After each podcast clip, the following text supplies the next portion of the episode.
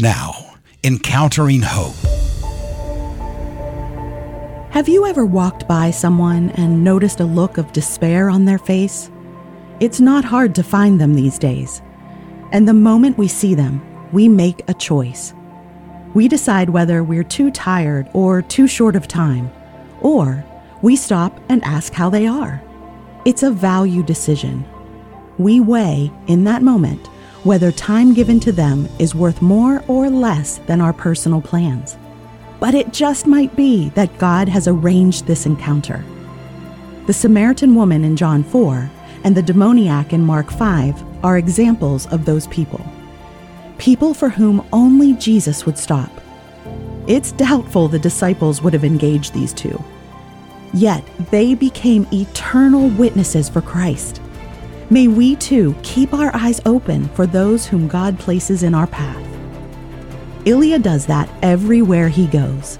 He's a faithful SGA supported pastor who lives life on mission. He's ready to be a gospel witness anywhere and at any time. Ilya shared an unexpected encounter he had and how he responded. A year ago, as I was returning from Baku with the team after holding the Emmanuel's Child Christmas outreach, I saw a woman flagging down a car. She looked tired. As she explained later, she was looking for a job, but to no avail. It turned out she was not officially married and that she had a daughter. After her man's death during the Second Karabakh War, she was not eligible for any benefits. So I gave her a ride, gave her all the food I had in my trunk, Christmas gift, and Christian books. As we arrived, we were met by the woman's mother. She was grateful for giving a lift to her daughter and invited us for tea. The family was made of elderly parents and two adult daughters who were both left without husbands. The older daughter, whom we met on the road, had a daughter of 12 years old, and the younger has two girls aged 10 and 7. Though we were limited in time, we stopped by for tea and shared the gospel with this household. On that day in January 2022, I also gave them a Christian calendar in the Azerbaijani language with verses from the Bible. Note the decision that Ilya made. He was pressed for time, but saw a person that needed the hope of the gospel. On that day, he could have driven by, but instead responded to the woman in need. This family never left Ilya's mind. Bir yıl sonra o biri Kamanda ile birlikte bu A year later, with the other team, knowing that we would go through this location, I stopped by to visit them, this time with a gift of groceries under SGA supported Compassion Ministry. We were greeted and welcomed as close relatives. While visiting, I noticed an old calendar on the wall.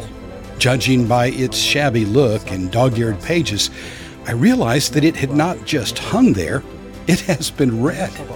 During our conversation, I drew their attention to the calendar and heard in response that they surely read the verses, and reading them was giving peace to their souls. I asked the girls to read the verses, and having received their permission, I recorded a video of them reading the Bible verses in Azerbaijani. In March, during the holiday of Nowruz, we plan to hold a celebration event for children from refugee families living in our neighborhood.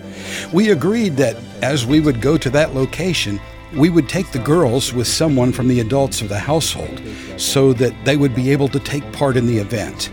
We pray that upon fulfilling these plans, our friendship and kindness will bring great fruit of salvation and affirmation in the faith of these souls. This family had never heard of the hope found in Jesus Christ.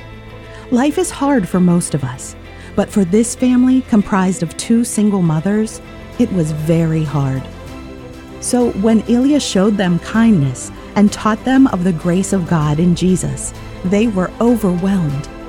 Their story is continuing, so please pray that this dear family will turn to Jesus in saving faith.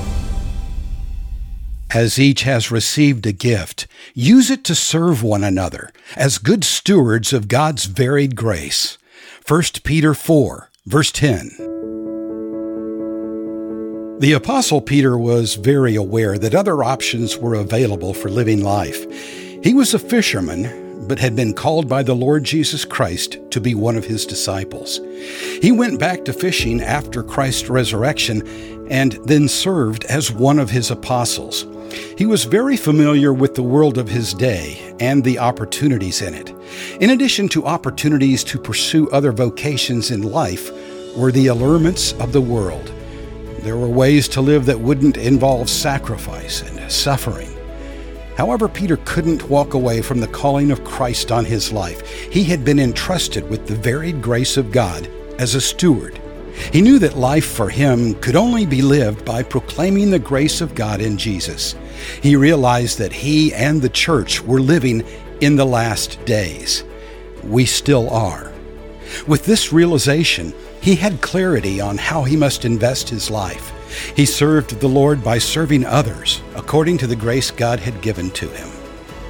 Pastor Ilya is following Peter's example. He's living as a servant of Jesus Christ and a faithful steward of the manifold grace of God.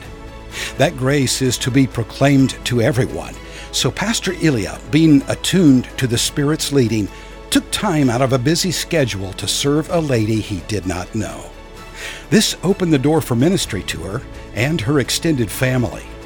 He shared the grace of God with them. And that grace is beginning to bear fruit. Now, won't you join us to pray for their repentance and faith in Jesus Christ? Learn how SGA is sharing the gospel, equipping the church, and helping the forgotten at sga.org.